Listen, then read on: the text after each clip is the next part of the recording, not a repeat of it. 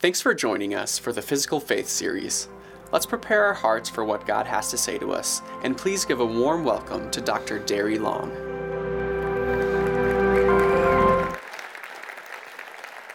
Hey, good morning. Man, spectacular day. You know, our uh, son and daughter in law and our two grandkids have arrived back from Beijing, China, where they work all year and they teach there, and they show up here for the end of June, all of July, and the first few days of August. And they think it's like this all the time.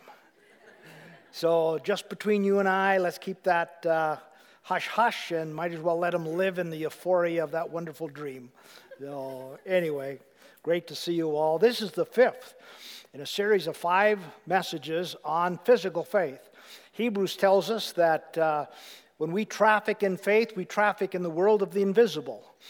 And in that world, the Lord has given us a number of physical representations so that we can grasp physically what He's saying invisibly. One was communion, which we took t- today, which is the bread and the, and the wine. The second is baptism and the water and the significance of that. A third is the physical act of confession. The fourth was foot washing and how that illustrates um, God's willingness for servanthood. And t- today is the Bible. The Bible is just not preaching on the Bible, but talking about the Bible itself and the physical realities of the Scripture. Let's look at some Scripture to start with. From uh, first from Psalm one, one to three. Blessed is the man who does not walk in the counsel of the wicked, or stand in the way of sinners, or sit in the seat of mockers.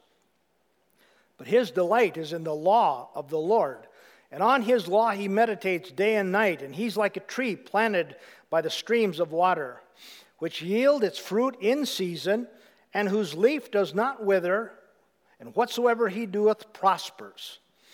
And then from Matthew, Jesus was being questioned Teacher, which is the greatest commandment in the law?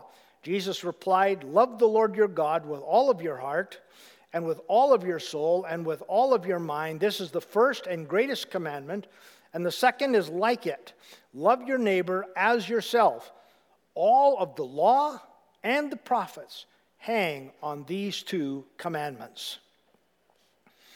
I have, uh, I have some favorite Bibles over the years of my, uh, my life in ministry. And uh, one of them's this one. I like it that it's a hardback to start with. It's an NIV, but it actually was a gift for those who attended the 50th anniversary of the National Association of Evangelicals. That's not an organization that's as prominent today, but in its day it represented around 50 million believers. And at its main conventions, it had powerful speakers, including U.S. presidents. It was at an NAE convention that Ronald Reagan gave his Evil Empire speech. And at this 50th anniversary, the elder President Bush was the primary speaker. And uh, so I not only like this translation, but I just like the Bible because it, it just reminds me of uh, stuff that was part of my life. Now, if you're not 50 or above, you won't get this, but when I was at this convention at the Hyatt Regency in Chicago, I was getting coffee in the coffee shop, and Bill and Gloria Gaither were sitting on my, on my left. Uh, in fact, you might have to be 60 to get that. and on my right was Stuart and Jill Briscoe, who were great in, in their day, great authors, and uh, they pastored a great church in Milwaukee. This, this one, this is J.B. Phillips' translation. Back in the 70s and 80s, the J.B. Phillips translation of the New Testament was perhaps the most popular translation of the scriptures by universities, uh, from being read by university students. University students across the nation used J.B. Phillips' translation. He's a, he was an Englishman, and he had wonderful way with words. Like, uh, listen to this beginning of the book of James, when all kinds of trials and temptations crowd into your lives, do not resent them as intruders, but welcome them as friends. Yeah, nice, nice phrasing, and the, the whole translation is like that. It's just a, it's a lovely, uh, lovely translation. This is the uh, NIV uh, leather bound for me, Really, it feels nice. I like how books feel, and I, I like this one. It feels nice. Now, the print's kind of small, so now I, I have to read either read this like this or, or, like this. So I sometimes use a larger print Bible. But uh, this was given to me by Dan Nefsker.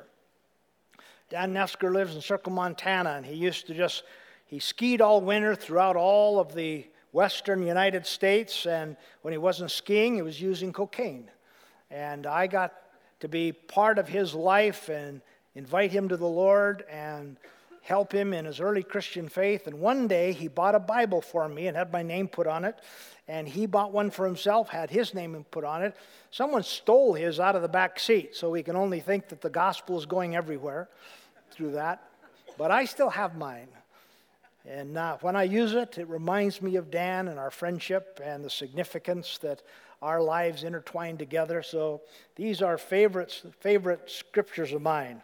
However, as important as these are, I, there's one I don't have. A, a man was going through a, Christ, a Christian bookstore and he was looking at a shelf of Bibles and he came across this one the Holy Bible signed copy. Now, I, uh, I I dabble in antiquarian books and rare books. Like, for example, a first edition, English edition of C.S. Lewis's seven volumes, Chronicles of Narnia, sells for about $55,000. But I'm, I'm not quite sure what this would sell for. I mean, the Almighty Himself. Plus, I'm not sure how people would stand in line to get a copy. And even if they cheated a little and it was actually signed by Moses or the Apostle Paul, it still seems to me it would have a lot of value. I would guess if, if God signed it, some of the pages would be charred, but nevertheless. Uh, so I don't have anything quite like that. Um, someone told me uh, a while back that every time I preach, I talk about how old I am. And uh, that's kind of true because I'm at a place now where I am reflecting on what it's been like to be a Christian for uh, from the time I was 17, and this month will be 65, and what it's been like to be part of the church culture for 40 years. My mom was a Sunday school superintendent. She played piano during the morning worship. I don't ever remember not being part of the church culture. And because of that, I have some reflections, some thoughts about the place of the Bible in our lives. And it comes from this question I've known people in my life who not only came to Jesus, but became students of this book and loved it and met Christ in it, and it brought a sweetness and a holiness and a graciousness and a soundness that you just wanted to be around.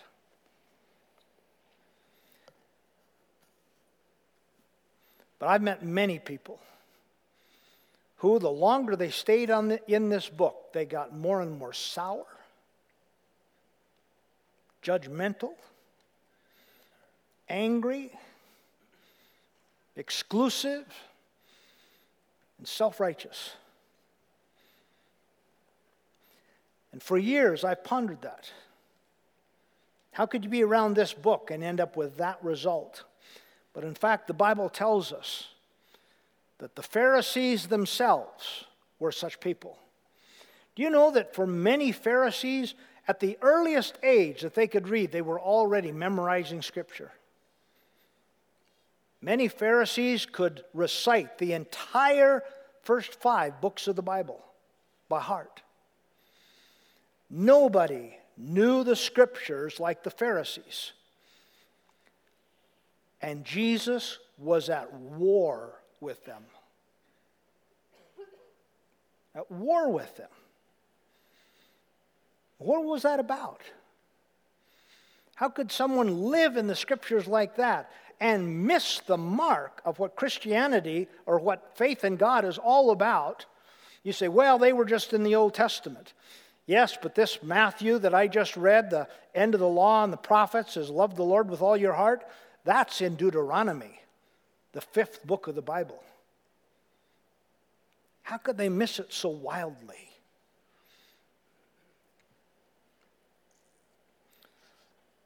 Some people come to the Bible the wrong way.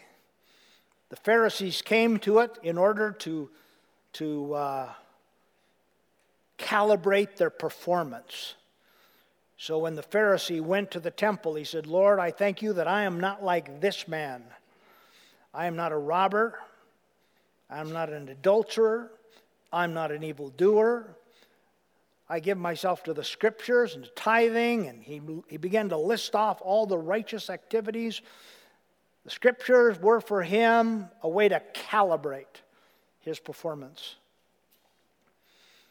That's not how the scriptures were written. They, were, they weren't written as a textbook either. Some people talk about the scriptures as a textbook. Uh, textbook is to, is to give us a sense of sureness about what we know in a certain arena. Like, all right, here's what we know so far in the world of geology. And we write a textbook. Now let's just take one doctrine in the Christian faith, doctrine we call eschatology, which is the doctrine of the return of Christ. You tell me that the way God writes about Christ's return was written so we would have clarity? Ezekiel 38 and 39, Gog and Magog, talks about an area similar now to Russia and how the, how the, the hordes will come down into the Middle East and there will, be, there will be a holocaust of a war. The Olivet Discourse in Matthew, near the end of Matthew. Then we dip into Revelation. And we're supposed to get a coherent view of the return of Christ from the book of Revelation.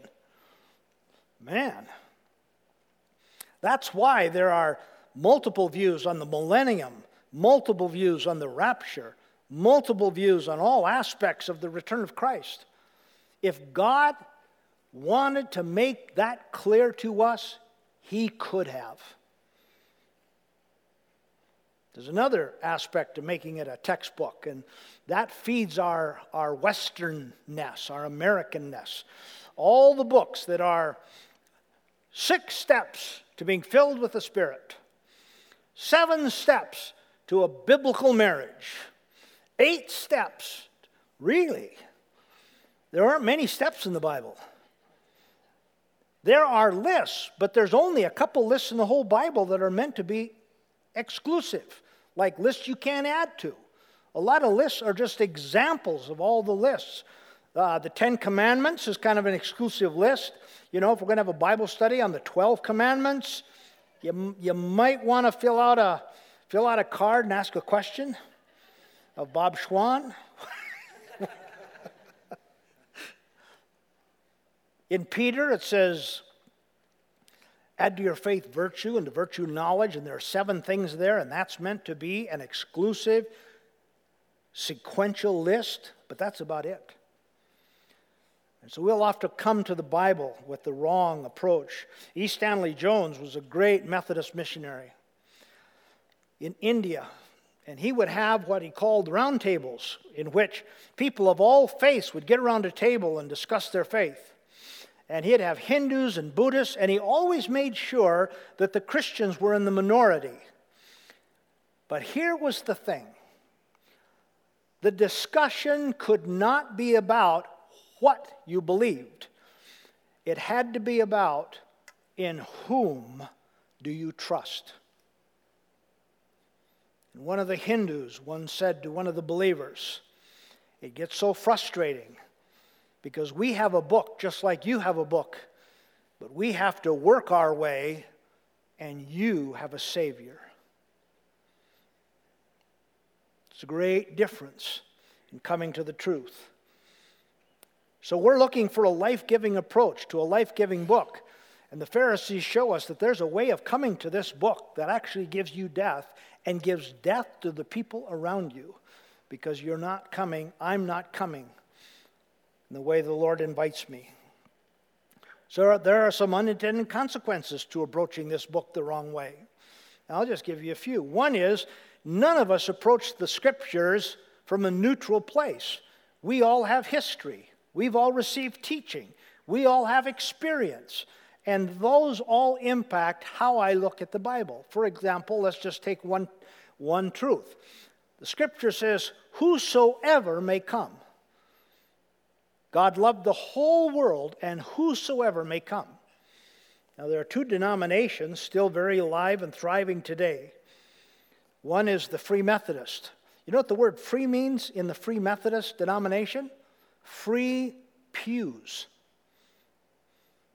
Because in early Methodism in the United States, you had to buy or rent your pew. And that had obvious implications. One is that the people with money got to hear the gospel. And the more money, the better the pew location. And the Free Methodists said, that, that's not right. It's whosoever, it's anyone. And so they founded the Free Methodist denomination. We had a, we had a woman stay, at, stay with us when we lived in Minneapolis, Nuama Haji, a Muslim, Muslim girl from Morocco who was in Minneapolis taking part of, in, the, uh, in, the, in a program the University of Minnesota has for foreign students coming into the U.S. And uh, her dad was a teacher at the University of Rabat. And in Morocco, you had to pay for elementary education, but college is free. And I said, but, I said, but doesn't that favor the people who are in power and have wealth? And she said, well, exactly, that's the point. Whosoever may come. Another funny thing about Nuama, she'd never been in a temperature below 60 in her life. She couldn't quite grasp when we tried to tell her that in the wintertime, people still went to school. She said, Well, but, but, but don't they get cold? Well, they put on coats. Well, doesn't their head get cold? Well, they wear a hat. Yes, but their hands would be, well, they put on gloves. She, she, she transferred to the University of Houston. So.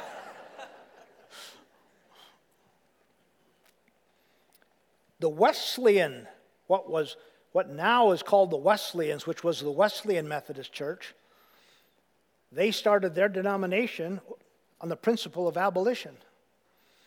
Whosoever will. God loved the whole world. And so there were much of Methodism was pro slavery because much of Methodism was in the South. The Wesleyans were abolitionists and were against slavery, and that was the foundation. You and I come to the scriptures with backgrounds. We also come with this unintended consequence. Now, what I want to explain to you, I'd like you to hear it all the way to the end before you judge it, okay? After many years in this faith, I had to decide this the Bible that we believe is the inspired Word of God, given to us by God. This book that is inspired of God is dependable and trustworthy in all matters it addresses and is all we need for faith and practice.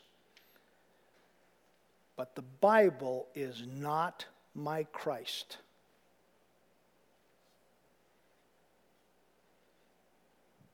Christ is my Christ. Christ is my Redeemer. Christ is my Savior. And this book, inspired by God, points from Genesis to Revelation this great drama of redemption. Now, I'm going to tell you why that matters. Because if the Bible is my Christ, if the center of my faith is a Bible, then the center of my faith is a book. And if the center of my faith is a book, then inevitably the center of my faith will be propositions. And the highest value will be knowledge. And that knowledge will, will uh, result in exclusivity. But if Christ is the center of my faith, then the center of my faith will be a person. And because it's a person, then relationship will govern what Christianity is about. And the highest value will be love.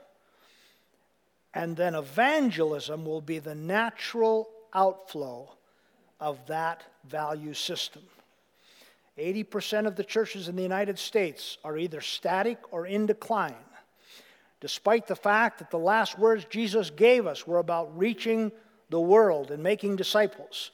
The Church of Jesus Christ has been such an abysmal failure at that in the United States that even in the evangelical world, it is now in decline. And it is not in decline because the churches are all filled with bad people. What do you mean? You haven't won anybody to Christ this week. What's wrong with you? It's because we have let there develop a bad system. Because if Christ is the center, relationship matters, love is the highest value, and I can't walk through a community without my heart breaking for the people who do not know Christ and have heaven as their assured home.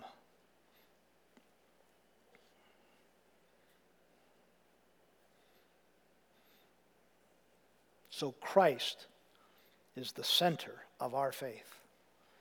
And the inspired scriptures point to him. When they asked the man who was blind, How did this happen to you? All he said was, I'm, I'm not exactly sure, but I met a man, and this is what I know. Once I was blind, but now I see. Because he met the person of Jesus Christ. So if I come to the book in a way that's going to bring life, a book of life for those seeking life, how do I come to it? One of, the, uh, one of my favorite speakers over the years was E.V. Hill. E.V. Hill was a big black preacher from Los Angeles. And I, I heard him speak in a number of settings, and he's just absolutely marvelous. And uh, the Lord had called him to minister to this church in Los Angeles. And he didn't want to go. He questioned whether the Lord had gotten his wires crossed. And uh, even after visiting, didn't want to go. And he had good reason for not wanting to go. This church had such a history of conflict that when they had a congregational meeting, they had to hire off duty policemen to be present in the room. That's not a well place. Come to Jesus. Looks what it's doing for us. You know? Finally, he felt God was in it, and so he said yes. But he said yes on this condition. He said, I'll come to your church on this condition. I'm going to preach the book of Acts until, the, until we look like the book of Acts. And until then, we'll go nowhere else. And for months and months and months, amidst whatever came up, he preached on the book of Acts because he was addressing the very thing that all of us have to address. We cannot allow a gap of great size between what we know and how we live and you try to close the gap between what you know and how to live, and you know you need Jesus. And he said, We're going to close that gap. It was, he had a wonderful philosophy. It was an area town where a lot of people were involved in a lot of bad stuff. And so, whatever sin you got saved out of, you became a committee member of that sin. So, there was a pimps committee and a prostitutes committee and and uh, so one, one day, they, they, that week, they had helped a pimp find the Lord. And so that Sunday, being a good new Christian, he brought all of his women to church. And they paraded right up to the front, sat in a row together. And uh, the end of the service, E.V. Hill gave a gospel invitation to come forward and accept Christ. And the pimp leaned forward caught the eye of every one of the women, and they all stood up together and they filed, they filed out. Which E.V. Hill was glad to see them, but he had to tell the pimp that really these were personal individual decisions and ought not to be coerced. Um, that great church, that great church existed because he knew this book had to be lived. I'm going to tell you what happens when you decide it has to be lived. When I decide to put in action this book, then I need faith. And God shows up at the point of faith, not at the point of knowledge. I can read this book till I'm blue, just like the Pharisees did. And I can pile knowledge on knowledge. But knowledge by itself, outside of application, Scripture says, puffs us up. It gives us an arrogant spirit, a superior spirit. But when I'm gaining knowledge and then I'm trying to apply it, and God has to come and be my aid in applying it, then it puts me in a place of humility and brokenness before the Lord. And that person the world wants to see. Action that requires faith, God who shows up at the point of knowledge. You see, God the Father sent his Son, Jesus Christ, to be the physical representation in our world of what God was like.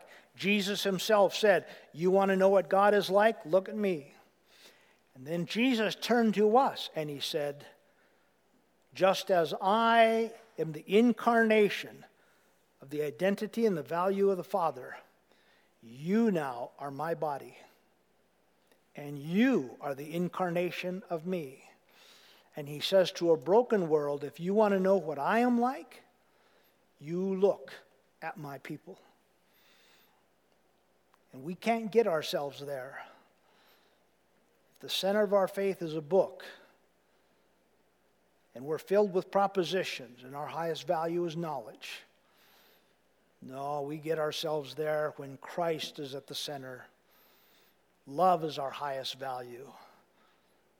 And we can't wait to get out among people to share with them what we have found.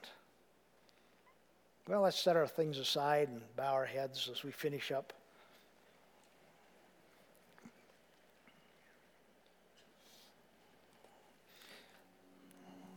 As our heads bowed in prayer and eyes closed. You might be here this morning and and you know you've never put your faith in Jesus Christ. This Christ who gives you this book to learn of Him, to walk with Him and obey Him. He's real. And on this beautiful day, this is a great morning, just to pray and Admit your failure and your sin and invite Him into your heart. You start a new relationship with Him, this God who loves you. And you could pray right where you're seated. Make that transaction with God. And we'll wait while you do that. And some of us here are believers. But you recognized it when I spoke about the gap that exists between what you know and how you live. That often God doesn't show up because we're not really putting that much energy into living out what the Lord's been showing us in this book. This morning, you want to pray and you want to say, Lord, I am sorry for this gap. I don't like it. It doesn't feel right. I'd like you to touch my life afresh power of your Holy Spirit so that I might begin to close this gap. So others will see me as the authentic believer I want to be. Whichever prayer you're praying, we're just going to stop now for a moment. And we're just going to wait while you just pray in your own words to the Lord.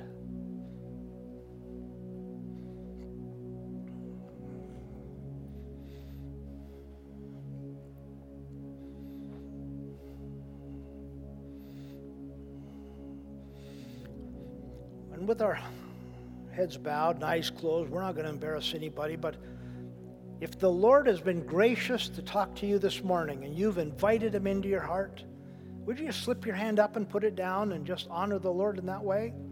So, you know, I invited Christ in. Yeah, way over here on the right, over here on my right, you bet. Anybody else? Up here on my right again? Yeah on my left, you bet.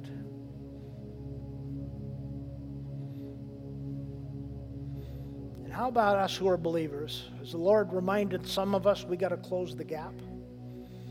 The gap between what we know and how we're living? And you just want to say yes to the Lord by slipping your hand up and putting it down. Yeah, right here in my left. And well, all over, all over. Dozens of us. You bet. You bet. God bless you.